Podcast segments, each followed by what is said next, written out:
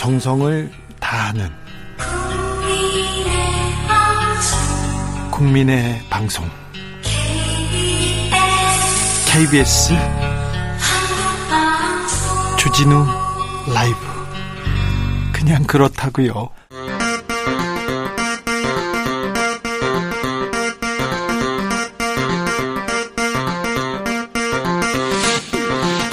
주진우 라이브.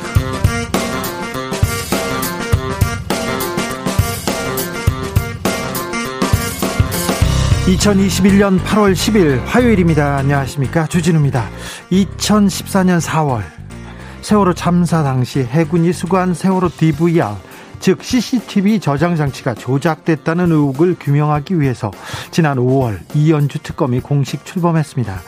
오늘 삼 개월간의 수사를 마치고 최종 수사 결과를 발표했는데요. 특검은 씨씨티비, 디브이알 조작 의혹에 대해서 증거 없음, 불기소 결론을 내렸습니다. 자세한 내용 주스에서 살펴보겠습니다.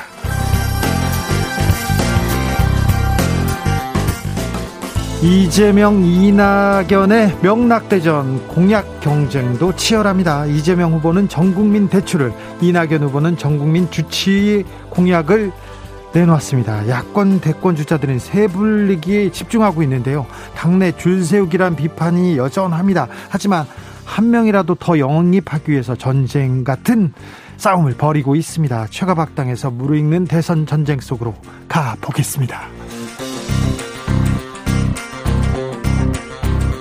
이재용 삼성전자 부회장이 십삼일 가석방됩니다. 이재용만을 위한 맞춤형 특혜다 라는 논란 있는데요. 정치권의 반응 엇갈립니다. 법무부 결정 존중한다, 환영한다. 삼성은 경제를 살려라. 아니다, 재벌 특혜다. 촛불 배신, 공정을 날렸다. 이런 의견이 팽팽하게 맞서고 있습니다. 이재용 부회장의 가석방, 우리 청년들은 어떻게 보고 있을까요? 청년 유튜버 황희두 씨와 살펴보고요. 외신에서는 어떻게 보도했는지 김은지 기자와 정리해 보겠습니다. 나비처럼 날아 벌처럼 쏜다. 여기는 주진우 라이브입니다.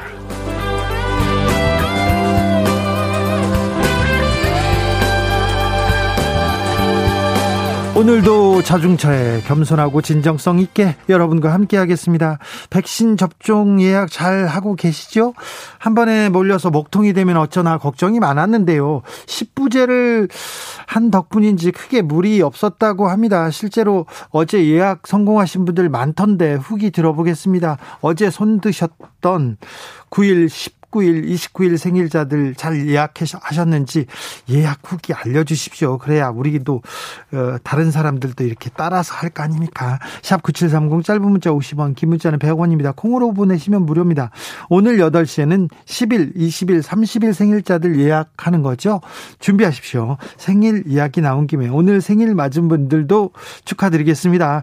말보기도 뜨겁게 주진우 라이브 시작하겠습니다.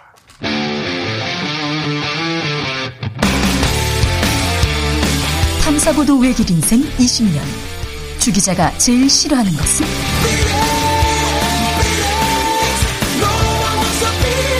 이 세상에서 비리와 부리가 사라지는 그날까지 오늘도 흔들림 없이 주진우 라이브와 함께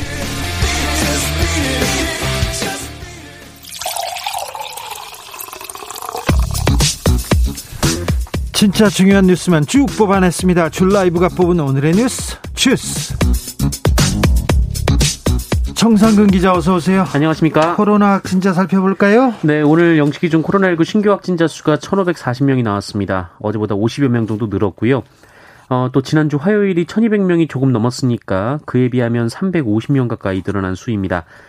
어, 그리고 화요일 발표된 확진자 기준으로는 또 가장 많은 확진자이기도 하고요. 아, 확진자가 더 늘을 것 같아서 걱정입니다. 네, 이렇게 되면 내일이나 모레 이천명을 넘길 수도 있다, 이런 예상까지 나오고 있는 상황입니다. 아, 특히 비수도권 확진자 비율이 사십오 퍼센트에 육박을 했습니다. 아, 경남과 부산에서 주말 검사 건수 감소 영향에도 연일 백명 넘는 확진자가 나오고 있습니다. 그리고 돌파 감염 사례도 잇따르고 있는데요. 질병관리청은 지금까지 백신 이 차 접종 후 이 주가 지난 이 접종 완료자 중에서 천오백사십 명이 돌파 감염됐다라고 밝혔습니다. 네. 비율로 따지자면 십만 명당 이십삼 점 육 명으로 영 점 영이삼 퍼센트가량입니다. 돌파 감염. 그러니까 백신 맞아도 코로나 걸리는데 왜 맞아 이렇게 얘기하는데 십만 명당 이십삼 점 육 명입니다. 그러니까 만 명당 두 명이고요. 그러니까 백신을 맞아야 되겠는데 아, 백신을 언제 맞을까 걱정이 됩니다. 그런데 희소식이 하나 나왔습니다. 에스케이, 에스케이바이오사이언스 그러니까 우리나라 회사가 우리나라의 제약회사에서 백신 개발 마지막 단계에 진입했다고요? 네. 식품의약품안전처는 오늘 에스케이바이오사이언스가 개발하고 있는 코로나십구 백신 후보물질의 임상 삼상 시험 계획을 승인했습니다. 국내 업체가 개발한 코로나십구 백신 후보 물질이 이 개발 막바지 단계인 임상 삼상에 진입한 것은 이번이 처음입니다. 어, 해당 백신 후보 물질은 아스트라제네카 백신과 효과를 견주어 비교하는 어, 비교 임상 방식이고요. 네. 전체 시험 대상자는 십팔 세 이상 삼천구백구십 명입니다.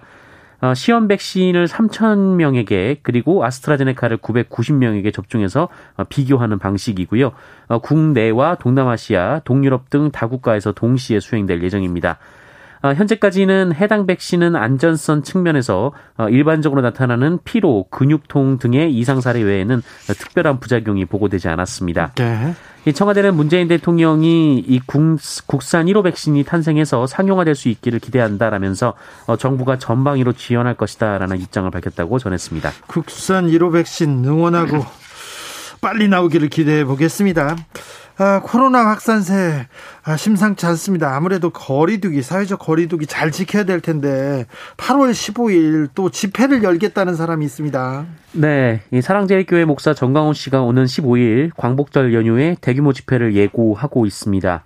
어, 지난 칠일 유튜브를 통해서 어, 천만 명이 이 미터 간격을 뛰어서 일 인 시위를 한다라면서 어, 서울역에서 출발해 남대문과 시청, 광화문 등을 한 바퀴 도는 행사라고 주장했습니다. 잠시만요. 천만 명이 나온다고요? 네. 어, 과장됐죠. 네. 그리고 또 방역 지침에 어긋나지 않는 일 인 시위 방식으로 집회를 강행하겠다라는 입장입니다만 어, 지난해 광복절 집회 전후로 확진자가 많이 나온 데다가 또 최근 코로나십구 상황이 심각한 만큼 어, 경찰은 엄정 대응을 강조하고 있습니다. 오세훈 서울시장도 만류하고 나섰죠? 네. 오세훈 시장 시장은 이 광복절 연휴 불법 집회가 강행될 경우 주최자와 참여자를 감염병 예방법 위반으로 고발할 것이다 라고 밝혔습니다.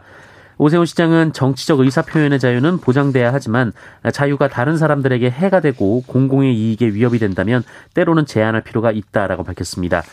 한편 지난 육일 검찰은 정강훈 씨를 집시법과 감염병 예방법 위반 혐의로 불구속 기소한 바 있습니다. 아니 정강훈 목사님 기도를 해야지 자꾸 집회만 하려고 모이려고만 하시는데 참, 아, 참 안타까운 생각이 듭니다. 어젯밤 이재용 삼성전자 부회장이 가석방 명단에 이름을 올렸습니다. 네, 어, 조건부로 석방돼서 이번 주 금요일에 출소할 예정입니다. 가석방인데요. 법무부는 어제 가석방 심사위원회를 열어서 이재용 부회장을 이 팔일오 광복절 가석방 대상자로 올렸습니다. 어, 이재용 부회장을 포함해서 이번 가석방 대상자는 팔백십 명입니다.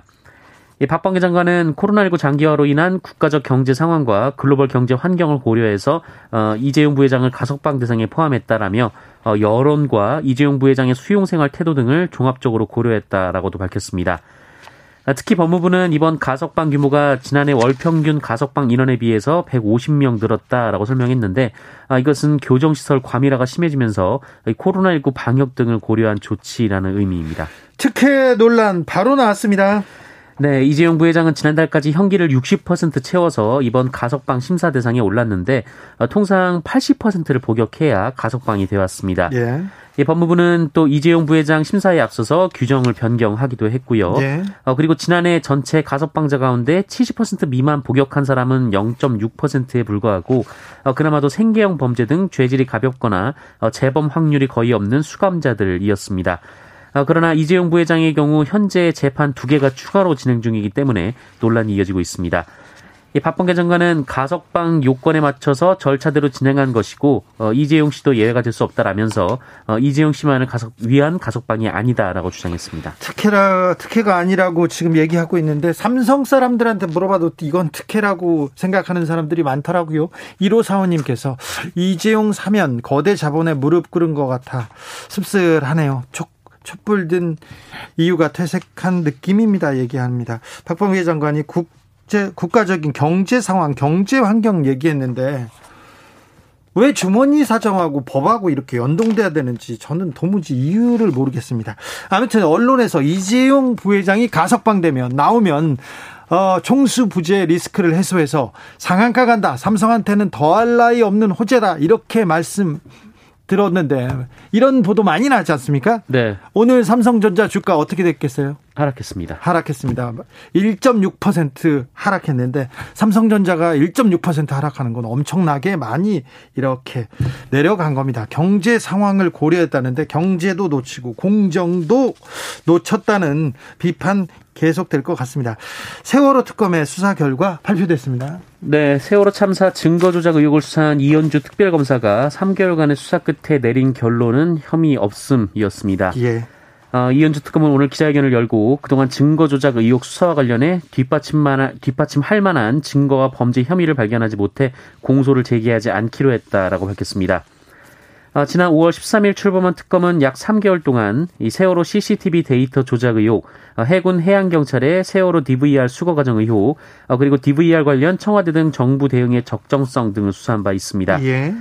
특검은 우선 이 해군과 해경의 세월호 디브이아르 수거 과정 의혹과 관련해서 이천십사년 유월 이십이일 수거된 디브이아르은 원래 세월호의 디브이아르이 맞다라고 판단했습니다. 바꿔치기 의혹은 어, 검증되지 않았다 이렇게 발표했습니다. 네, 사회적 참사 특별조사위원회가 의혹을 제기를 했었는데 네. 어, 누군가 은밀히 세월호에 잠수해서 디브이아르을 수거하고 빠져나가기는 극히 어렵다라는 게 어, 특검의 판단입니다. 네.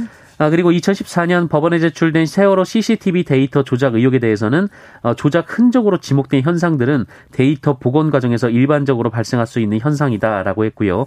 어, 그리고 청와대 등 정부 대응의 적정성 의혹과 관련해서는 범죄 혐의를 발견하지 못했다고 결론 지었습니다. 특검은 그동안 진상을 규명하기 위해 최선의 노력을 다했다면서 이번 수사로 관련 의혹이 해소됐기를 바란다라고 밝혔습니다. 네. 관련 의혹이 해소되지는 않았지만 아무튼 삼 개월간의 특검 수사 결과 조작은 없었다. 은폐도 없었다고 혐의가 없다고 이렇게 발표했습니다.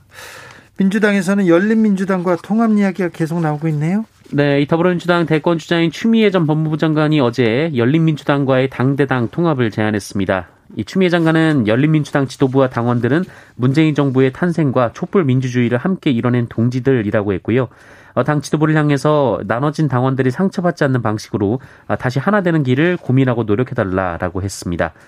이 문제가 대선 경선 과정에서도 쟁점이 되고 있는데요. 이재명 후보와 김두관 후보는 찬성 입장을 밝혔고요. 이낙연 후보와 정세균 후보는 좀 그 유보적인 입장을 밝혔습니다. 민주당 공식 분위기는 좀 좀 다릅니다. 네, 민주당은 특별히 논의되고 있는 바는 없다라고 선을 그었는데요. 이상민 민주당 선관위원장 같은 경우에는 대의명분상 납득하기 어렵다며 반대한다는 뜻을 밝히기도 했고 최강호 열린민주당 대표는 환영한다라면서도 민주당 입장이 정리된 다음에야 우리가 절차를 진행할 수 있다며 신중한 반응을 보이기도 했습니다. 한미연합훈련이 시작될 것 같습니다. 그러자 김여정 부부장 성명을 내놨습니다. 네, 오늘부터 한미연합훈련 사전 연습이 시작됐는데요. 어, 김여정 북한 노동당 부부장이 어, 이를 개시, 어, 이를 맹비난하는 담화를 또 냈습니다. 어, 조선중앙통신을 통해 담화를 발표했는데요. 어, 해당 훈련은 북한에 대한 침략적 성격이라고 규정하면서 북한이 국가방위력을 줄기차게 키워온 것이 천만 번 정당했다는 것을 다시 입증해주고 있다라고 주장했습니다. 어, 그리고 미국을 향해서는 강대강, 선대선의 원칙에서 상대할 것이다 라고 했고 우리 측에 대해서도 남조선 당국자들의 배신적인 처사에 강한 유감을 표한다라고 말했습니다. 어, 그리고 가장 주목됐던 부분은 나는 위임에 따라 이 글을 발표한다라는 대목이었는데요. 누가 시켰다는 거네요? 네, 이 김정은 노동당 총비서 지시에 따라 나온 것 아니냐 이런 언론 해석이 있습니다. 배신적인 처사. 아주 강한 단어가 쏟아졌습니다. 통일부에서 입장을 내놨습니다. 네, 통일보는 오늘 김여정 부부장의 이 관련 담화와 관련해서 어떤 경우에도 한반도의 긴장이 조성돼서는 안 된다라는 입장을 밝혔습니다. 통일부는 최근 남북 그 양 정상 간 친서 교환 과정에서 확인된 한반도 평화 정착과 남북 관계 발전을 향한 의지가 존중되고 이를 바탕으로 남북 관계 개선 노력이 지속적으로 이루어지길 바란다라고 말했습니다. 위임이라는 대목에 대해서도 얘기를 했나요? 네, 이 통일부는 다만 이 위임이라는 대목이 이 김여정 부부장 이전 담화에도 이 북한 당국자들이 많이 사용하던 표현이다라고 얘기를 했습니다. 그러니까 김정은 위원장의 직접적인 지시와 의중이 반영됐다라는 게 아니라 과거부터 사용되어 온 통상적인 표현, 그러니까 북한 당국자들이 대외 입장을 밝힐 때 북한 당국의 입장임을 확인하는 차원에서 쓰는 표현이라고 설명했습니다. 아, 요즘 세상에도 간첩이라는 단어가 또 나옵니다. 간첩 사건이 논란이 되고 있어요. 네, 충북 충주 지역의 노동활동가 네 명이 이 국가보안법 위반 혐의로 국정원과 경찰 수사를 받고 있습니다. 수사당국은 이들이 북한의 지령을 받고 자주통일 충북동지회라는 조직을 결성한 뒤 지역 정치권에 침투했다라고 판단하고 있는데요. 이들은 해당 지역에서 오랜 시간 노동사회운동에 참여해온 활동가들로 민중당에서 활동을 하고 있습니다. 수사당국은 피의자들이 북한에 의해 이 민중당 지역 조직에 침투해서 세력을 넓힐 것을 지시받았다라고 보고 있는데요. 네? 어, 실제로 민중당 활동을 하긴 했는데 이 기존 당원들과 협의 없이 일을 진행하다가 어, 여러 차례 갈등을 일으킨 바 있다라고 합니다. 어, 그리고 스텔스기 도입 반대 운동을 북한 지령에 따라 전개했다라고 보고 있는데요. 어, 이 과정에서도 기존 당원들과 마찰이 있었다고 하고요. 어, 그리고 이천십칠 년 대선 당시 문재인 캠프 특보로도 활동했다라고 하지만 또 이후 문재인 정부를 비판하는 활동도 펼쳐왔다고 합니다.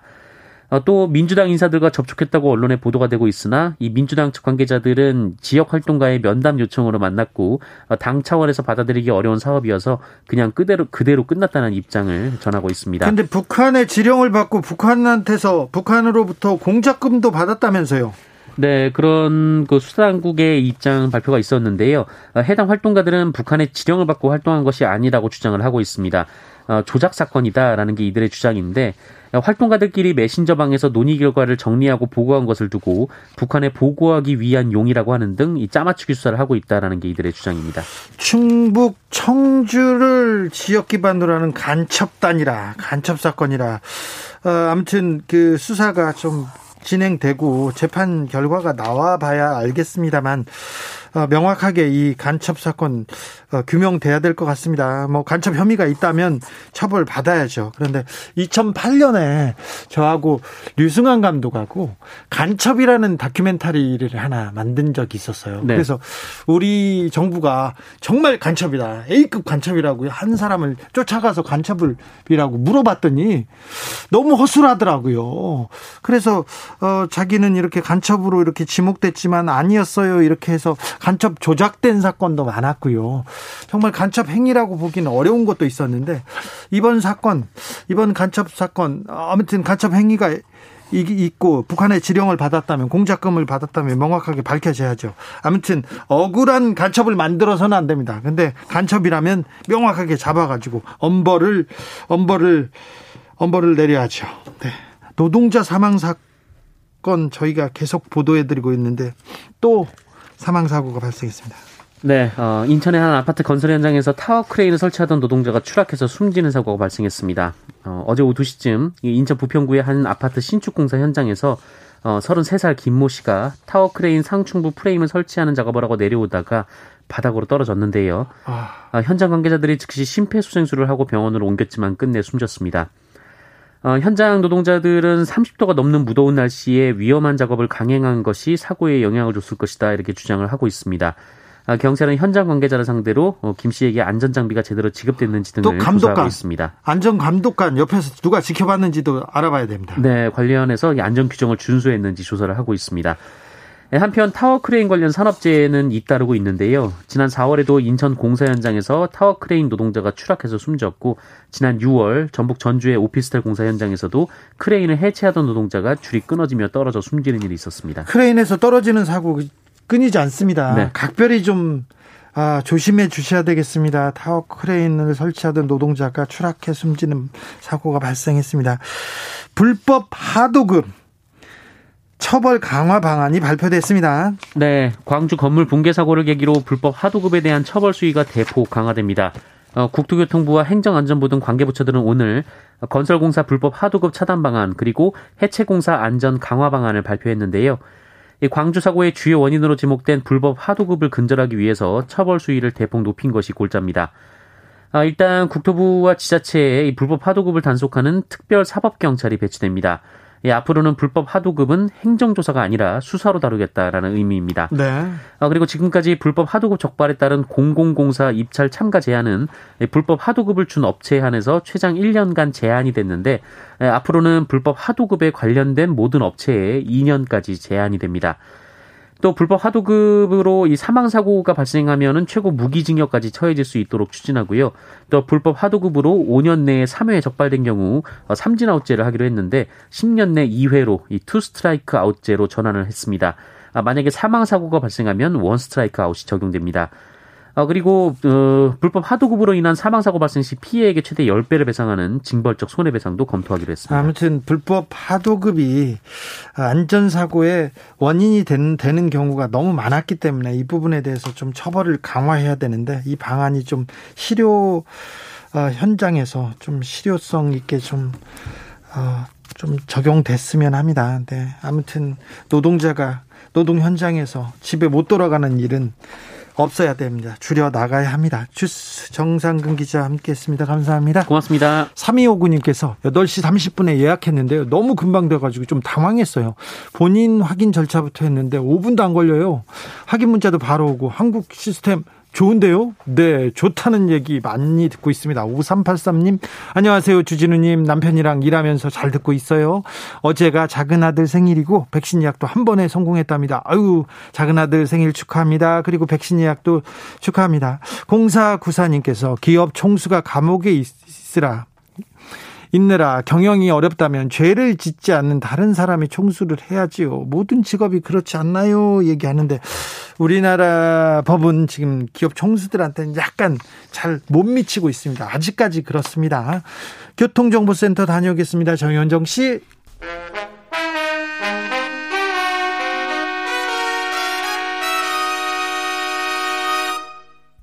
주진우 라이브 돌발 퀴즈. 오늘의 돌발 퀴즈는 객관식입니다. 문제를 잘 듣고 보기와 정답을 정확히 적어 보내주세요. 오늘의 문제, 코로나십구 확산세가 그치지 않고 있습니다. 최근에는 코로나 백신 접종을 완료하고도 감염되는 이것 감염 사례가 이어지고 있는데요. 국내 이것 감염 추정 사례가 천오백 건을 넘어섰다고 합니다. 이것 감염은 변이 바이러스 확산 가능성을 엿볼 수 있는 지표 사례로 여겨지기도 하는데요. 쳐서 깨뜨려 뚫고 나아간다는 뜻인 이것은 무엇일까요? 보기 드릴게요. 보기 일 번 격파, 이 번 돌파. 다시 한번 들려드릴게요. 일 번 격파, 이 번 돌파. 샵 구칠삼공 짧은 문자 오십 원 긴 문자는 백 원입니다. 지금부터 정답 보내주시는 분들 중 추첨을 통해 햄버거 쿠폰 드리겠습니다. 주진우 라이브 돌발 퀴즈 내일 또 만나요.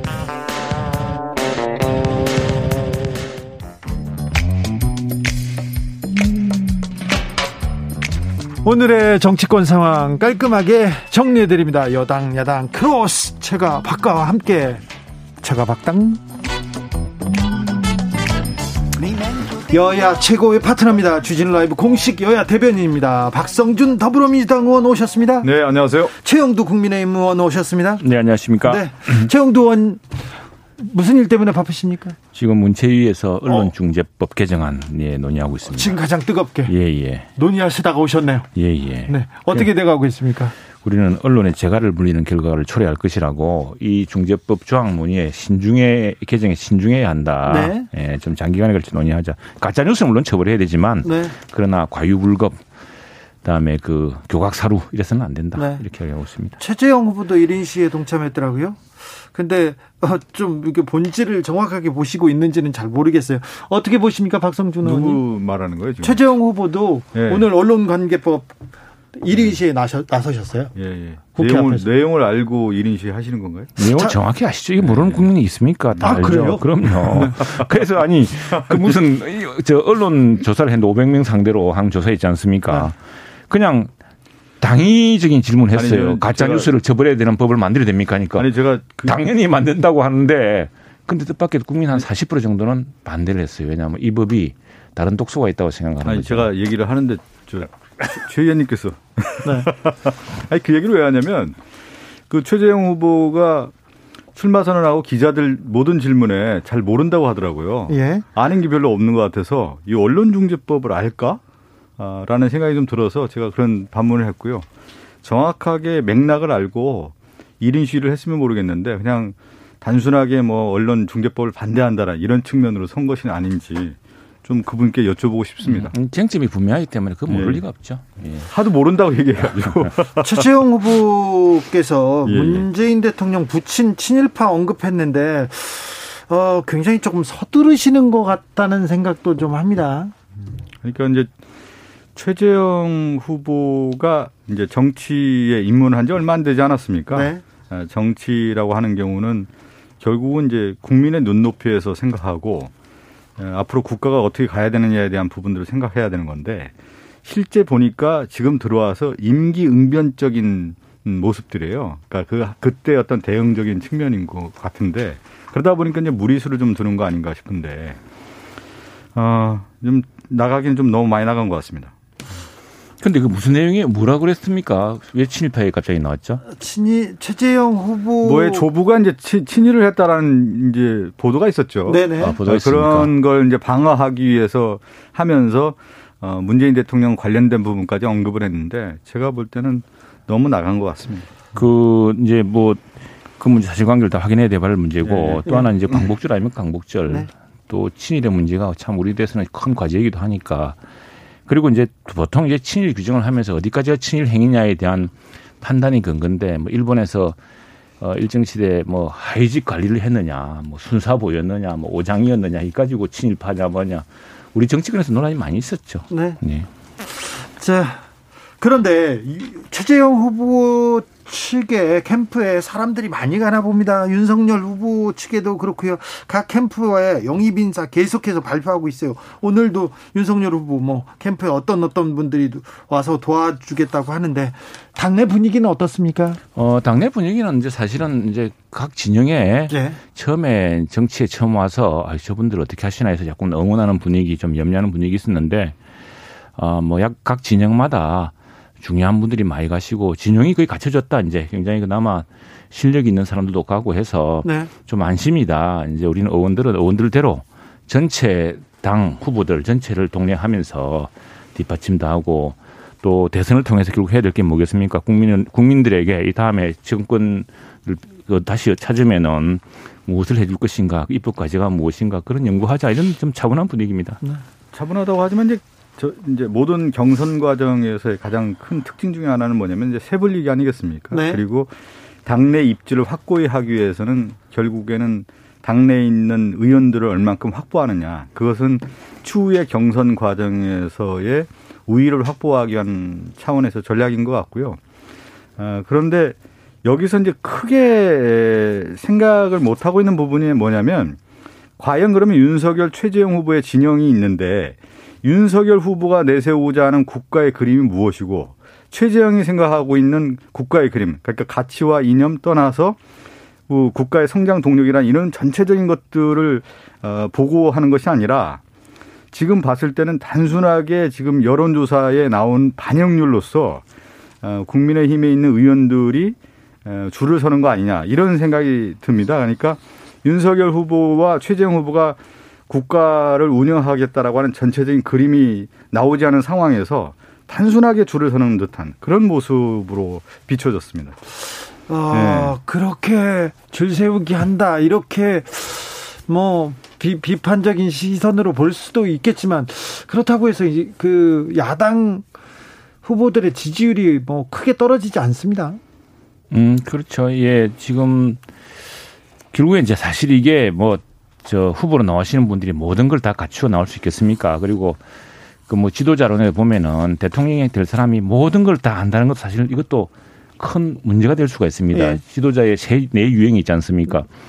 원칙이 있고 적당히 위임할 줄 아는 사람, 원칙이 있다고 생각하고 너무 부지런한 사람, 뭐 그런 사람이 최악이라 그러죠. 그래서 음. 그런 어떤 지도자의 유형이 있는데 그 지도자의 유형, 어떤 유형이 지도자 자질이 있느냐가 중요하겠죠. 중요한데 위임할 줄 알고 큰 원칙이 있고 이런 게 중요할 텐데 지금 후보라는 것은 결국 국민의 여망이지 않을까라 봅니다. 그게 뭐 다른 말로 하면 시대의 정신이고 뭐 별의 순간이고 국가적 과제고 하는 이런 걸 텐데 그런 것들을 이제 얼만큼 담아내느냐. 근데 그걸 이제 뒷받침하고 그 세련되게 만드는 사람들은 밑에 정책을 조율하는 사람들이겠죠. 공약을 만들고 지금은 세팅 과정에서 조금 마찰함도 있고 그런 것 같은데 차츰차츰 좀 안정된 정책들이 나오지 않을까 기대합니다. 그리고 주행커께서 이제 그 지지율 관련된 얘기를 했는데요. 이제 영화도 보면 성수기 비수기가 있지 않습니까? 네. 영화 시즌에도 지금은 여당 야당의 지지율에 있어서의 어떤 답보 상태, 비수기다. 네. 그것은 왜 그러냐면. 여당 같은 경우는 예비 경선 끝나고 이제 본 경선이 구월 사일부터 시작되지 않습니까? 네. 그래서 지금은 좀 잠재하면서 우리의 전열을 정비하는 시기라고 좀 볼 수가 있을 것 같고요. 네. 야당 같은 경우도 이제는 윤석열 후보와 최재형 후보가 국민의힘에 들어가면서 본격적인 이제 진영이 이제 정비되는 시기인 것이죠. 네. 그러면서 국민과 유권자분들께서는 어떻게 생각하냐면 이 후보가 도대체 누구냐 생각을 하면서 어, 그 관망하는 시기다. 아, 그렇기 때문에 이 시기가 좀 더 가고요. 저희들도 이제 본 경선이 들어가고 야당도 이제 경선이 들어가면서 후보 우위에 대한 부분들이 있으면서 어, 실질적으로 이제 지지율의 변화의 시기, 변동의 시기가 오는데 지금은 그런 시기가 아니다라고 보고 있고요. 국민들도 이제 열정과 냉정이 있는 건데 지금은 그냥 냉정하게, 냉담하게 냉각기를 가지면서 쳐다보는 그런 시기라고 볼 수 있습니다. 국민의힘은 변수가 하나 더 있는데 대표하고 윤석열 후보 간의 사이는 분명 좋지 않은 것처럼 보입니다. 어, 제가 윤 총장도 보고 그다음에 이 대표도 얼마 전에 마산을 다녀왔어요. 네. 오셨어요. 그래서 한번 이렇게 보니까 어, 조금 이게 외부에서 보는 게 아, 이 삐걱거리면 재밌잖아요. 그러니까 지금은 보다는 그런 것 같은데 이제 그런 게 하나 있습니다. 무슨 이준석 대표에 대해서 조금 걱정하시는 분들 의견은 젊은 당대표 하는 건 좋은데 저 뒤에 뭔가 나이 드신 분들이 어른거리는 거 아니냐라는 이런 오해가 하나 있더라고요, 보니까. 그래서 네. 내가 그분들한테 드리는 말씀이 아이고, 지금 막 이걸 그리며 타오르는 젊은 태양이 낙조에 그 무슨 기대되고 하겠습니까? 네. 그 오해는 꼭 풀릴 겁니다. 그러니까 특별하게 어느 편에 서서 누굴 위해서 저러는 거 아니냐라는 오해가 있는데 그 오해는 꼭 풀릴 거라고 보고요. 그리고 이제 젊은 당대표는 자기가 일정을 잡았는데 그 일정에 대표 주자가 안 오니까 뭐 서운한 감정이 있었을 테고 그 대표 주자 입장에서는 아니 그 일정 잡을 때 좀 미리 상의해야지 그렇게 막 하면 되느냐라는 그런 불편한 것이 있었겠는데 결국 두 사람이 싸워서 하면 두 사람이 다 손해봅니다. 네. 그래서 이제 결국 이번 여름 휴가 지금 저 개인 운전 자격 뭐 저 연수받으러 갔지 않습니까? 네, 네. 또 오면은 뭐 이제 팔월 경선버스 말에 출발하면은 큰 오해는 어, 아니다. 오해. 금방 풀린다. 예, 풀릴 거라 봅니다. 예, 두 사람이 다 예, 공동 이해관계자인데요. 뭐. 그 방송할 때 한번 제가 했던 기억이 나는데 보통 이제 대권 후보와 당 대표는 어떤 역할을 분담하냐면 당 대표는 좀 관리형 또 이제 그 대통령 후보는 이제 스타형 이렇게 돼야 되는 건데. 이준석 대표도 스타형이고 윤석열 후보도 스타형이기 때문에 이 둘은 부딪힐 수밖에 없는 거고요. 또 하나 이제 해석을 가능한 게 뭐냐면 권력에는 현재 권력과 미래 권력이 항상 교차 지점에 있는 건데 현재 권력은 사실 이준석 대표가 갖고 있는 겁니다. 그런데 미래 권력이라고 하는 대통령 후보가 당으로 들어오면서 자기 세력화하려고 하는 가운데에서 현재 권력이 이준석 대표와 좀 부딪히는 양상이 나오는 건데 그것은 뭐 있을 수밖에 없는 거고요. 또 이제 개인 캐릭터로 생각했을 때는 이준석 대표가 나이는 어리지만 정치적으로 봤을 때 훈련이 더 잘 돼 있다. 그래서 제가 볼 때 이준석 대표가 요즘 얘기하는 내용을 보면 윤석열 후보에 비해서 몇 수 앞선 생각들을 갖고 있는 것 같아요. 그러다 보면 제가 생각할 때는 지금 들어와서는 윤석열 후보가 이준석 대표하고 호흡을 맞추면서 배워야 될 시기인데 오히려 제가 볼 때는 권력 우위에 점하려고 하다 보니까 이런 현상들이 나온 거 아니냐 이런 생각이 좀 들더라고요. 어, 최영두 의원님, 네. 윤석열 후보 만나보니까 어떻던가요? 윤석열 후보 뭐. 서글서글하고 서글 윤석열 서글서글하더라 윤석열 서글서글하고 네. 서글, 네. 예. 뭐 담대하고 그렇죠. 지금 우리 윤석열 총장한테 기대하는 것이 이 양반이 뭐 밀턴 프리드만 전통으로 알고 그런 것보다는 큰 법치를 회복해주고 이렇게 뭐 뭉개진 원칙을 또 워낙 정권 교체를 할 만한 사람이 뭐 그런 어떤 지지세를 모아가고 있으니까 이제 그런 걸 기대하는데 그래서 좀 더 진중하고 좀 더 이제 어, 좀 광폭 행보를 해주기를 바라는 것이 국민들의 바람일 테고, 그 뭐 이준석 대표랑 마찰은 오래 갈 수가 없습니다. 왜냐하면 그렇죠? 네. 이준석 대표도 다음을 다음 다음이든 뭐든 당 대표로서는 이번 경선을 성공시켜서 대통령 선거에서 이겨야지만이 더 큰 정치적 미래가 있는 거거든요. 예. 그렇기 어? 때문에 뭐 둘 다 똑같은 이해관계를 나누고 있어서 초기에 약간 비극거림이 오히려 언론의 주목 끌기는 좋았을, 좋았을 테고, 그래도 어른들이 그럽니다. 이제 방 안에서 문 잠궈놓고 싸우라고 써놓고 튀어나오게 하지 말라고 네. 그러더라고요. 아, 그런 얘기가 있습니까? 주목은 끌었어요. 오팔오오님께서도 윤석열 후보 다음 주 토론회 진퇴양난이네요. 토론회 참석하면 홍준표 의원의 송곳니가 겁나고 안 가자니 이준석 대표 스피커가 가만 안 있을 것 같고 참 난감하네요 얘기하는데, 어, 다음 주에 토론회가 잡혀 있어요. 벌써 어, 그 기대가 큰 사람들이 있습니다. 물론 윤석열 후보는 불참할 수 있다는 얘기도 흘러나오고는 있습니다만. 지금 아직 경선이 시작된 건 아니니까요. 여러 일정이 있을 것이고, 크게 보자면 휴가철이고 좀 정비하는 계절이니까 안 나올 수도 있네요. 아니 모르겠습니다. 저는 뭐 그 경선을 관, 그 지금 대표실에서 그 일정을 관리하는 사람이 아니니까 모르겠는데, 이제 뭐 접점이 있겠죠. 네. 일정을 바꾼다든가. 대선에서는 모든 승부가요. 네. 우회 승부보다는 정면 승부거든요. 안 오면 그 피해 간다고 네. 할 텐데요. 아니, 그러니까 그러니까요. 그 윤석열 후보가 이런 뭐 토론회 장이 열렸다고 하면 대권 후보로서, 대통령 후보로서 나와서 정정당당하게 승부를 하고 정면 승부라는 게 맞지. 거기에서 토론회 불리하다라고 피하는 것을 그렇게 하겠습니까? 그 국민의힘에 네. 있는 지지자들도 용납하겠습니까? 그리고 지금 네. 뭐 청문회라든가 그동안의 권력 압박에 맞서면서 싸운 게 있는데, 그 보니까 그 앵간한 배심이라든가 이게 말 잘하는 것도 중요하지만 기본적으로 마음이 사람이 담대하지 않으면은 감당할 수가 없는 거거든요. 토론도 마찬가지로 생각을 합니다. 그 담대함과 무모함은 종이 한 장 차이거든요. 사실은요. 그래서 담대함은 내공과 실력을 갖춘 가운데에서 담대함이 나오는 거고요. 오바마 같은 경우가 이제 담대함이라는 표현이 맞는 거죠. 그런데 그렇지 않은 경우에는 무모함으로 비춰질 수 있는 거기 때문에 담대하죠. 담대함인지 무모함인지는 좀 더 지켜봐야죠. 두 정부에서 살아있는 권력과 맞서 싸운 사람은 담대하지 않을 수 있어요. 담대함과 무모함은 종이 한 장 차이다. 네. 삼칠육삼님께서 두 분 의원님께서는 좀 반, 반성하셔야 됩니다. 최근까지 감사원에서 검찰의 중심에서 일하던 분들이 대통령을 하겠다고 나서는 한국 정치. 한국 정치가 이렇게 종이짝같이 얄팍한 겁니다. 얘기합니다. 두 분한테 왜 그러시는지. 아니, 그건, 음, 그건 국회의원으로서 네. 국회에 있으면서 이제 하라는 이야기일 텐데 네. 그 이제 그, 그 정치자한테 제가 드리고 싶은 말씀은 뭐 이겁니다. 미국에 보면은 그 트럼프 대통령 시절에 그 장관들이 유능한 장관들이 그만둡니다. 쫓겨나기도 하고 네. 충돌을 해가지고, 왜냐하면 트럼프 장관이 동맹을 무시한다거나 여러 가지 너무 폭주를 하니까 그 장관들이 이 트럼프 장관이 물론 임명한 사람이지만 의회 청문회를 통해서 대기도 한 사람이지만 이렇게 해서 나라가 큰일 나겠다 해서 물러나는 경우가 있거든요. 네. 마찬가지로. 물러났다가 대선 네. 출마한 경우는 없었죠. 그 대선 주주 출마할 사람까지는 안 됐고 그 당시에 네. 국민들의 여망이 또 그만큼 안 모였겠죠. 네. 어, 공사오사님께서 이준석이 별이 되려고 하는 게 문제입니다 얘기하고, 일팔이일님께서 윤석열 씨는 대표를 존중하셔야죠 이렇게 얘기하시는 분도 있습니다. 예. 자, 민주당 쪽으로 가볼까요? 예, 예. 어, 이재명 그리고 이낙연 두 명락대전, 어, 지금 뭐 네거티브는 좀 멈추고 정책 경쟁으로 가는 척 가는 것처럼 보이는데, 공방은 끝나고 이제 본격적으로 정책 대결 시작됩니까?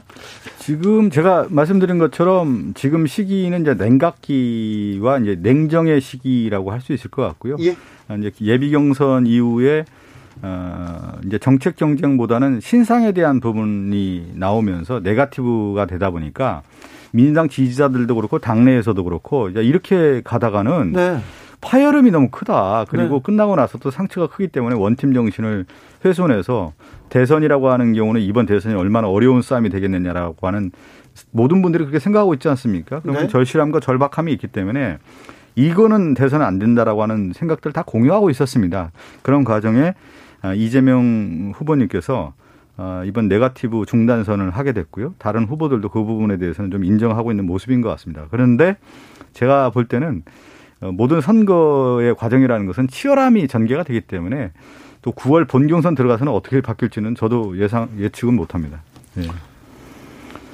저는 그 두 분이 지금 국민들이 진정을 걱정하는 문제를 좀 집중했으면 좋겠습니다. 뭐 이렇게 우리가 보기도 낯뜨거운 뭐 서울 서울 갑자기 서울이 양반 무슨 뭐 그것도 아니고 서울 이야기가 나오고 뭐 또 지역 이야기가 나오고 뭐 그랬는데.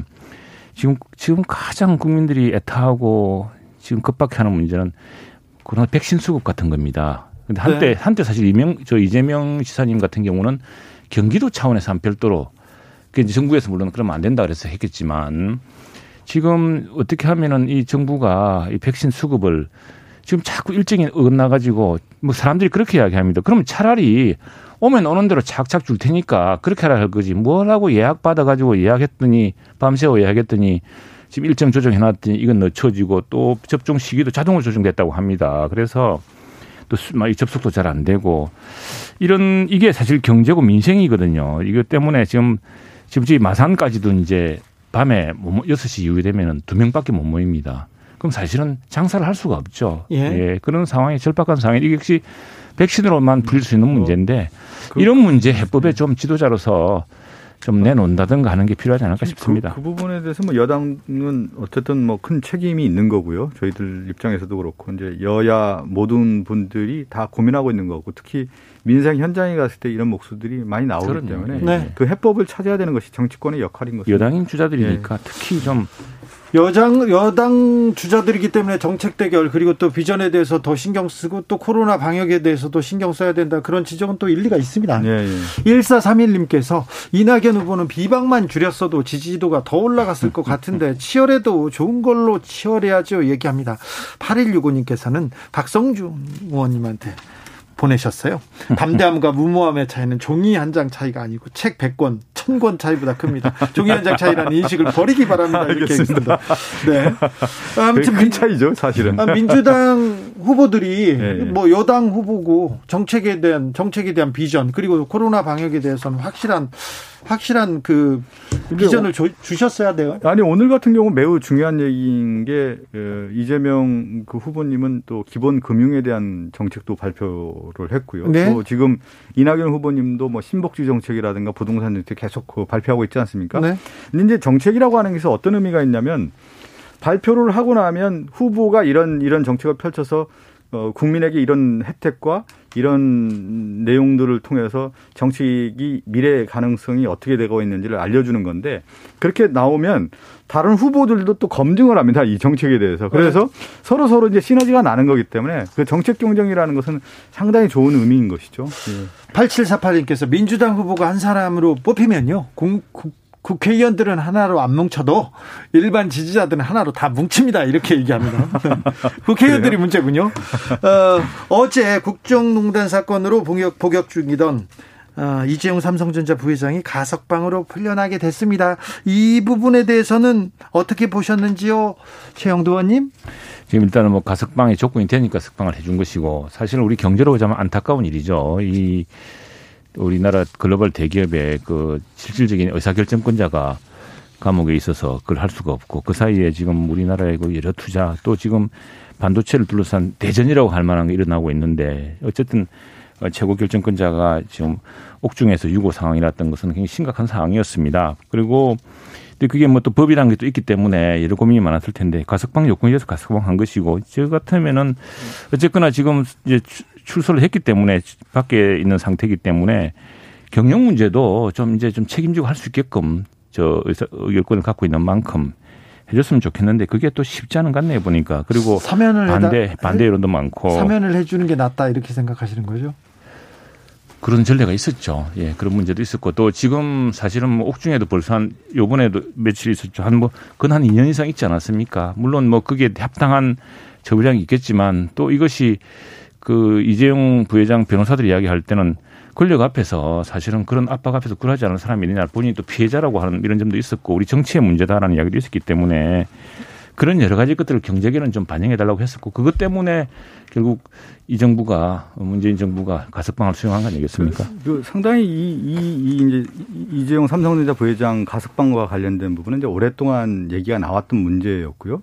이 사건의 이제 본질이라고 하는 것은 어, 박근혜 정부 당시에 국정농단과 어, 삼성의 이제 승계 문제와 얽혀서 이재용 부회장이 이제 유죄가 이렇게 받아서 네. 복역 중이었는데요. 일 년 육 개월, 네. 일 년 네. 한 이백 일가량 지금 복역했습니다. 이제 그러면서 중간중간에 이제 언론에서도 그렇고 또 여러 이제 사회적으로 지금 이 우리나라 시기가 경제적으로 상당히 어려운 시기고 또 반도체의 문제, 백신의 문제가 크다 보니까 어, 이재용 삼성전자 부회장의 가석방 얘기는 이제 계속 나왔던 얘기였습니다. 그럴 네. 때 이제 정부 여당, 정부에서도 상당히 고민을 많이 했던 것 같아요. 그러면 어, 이 시기에 시점이라고 하는 것은 분명히 필요한 건데 이 시점을 좀 선택한 거 아니냐. 그래서 하나의 어떤 이제 박범계 법무부 장관, 가석방은 이제 법무부 장관의 권한 아니겠습니까? 그 권한 하에서 이재용 부회장을 이제 가석방을 하고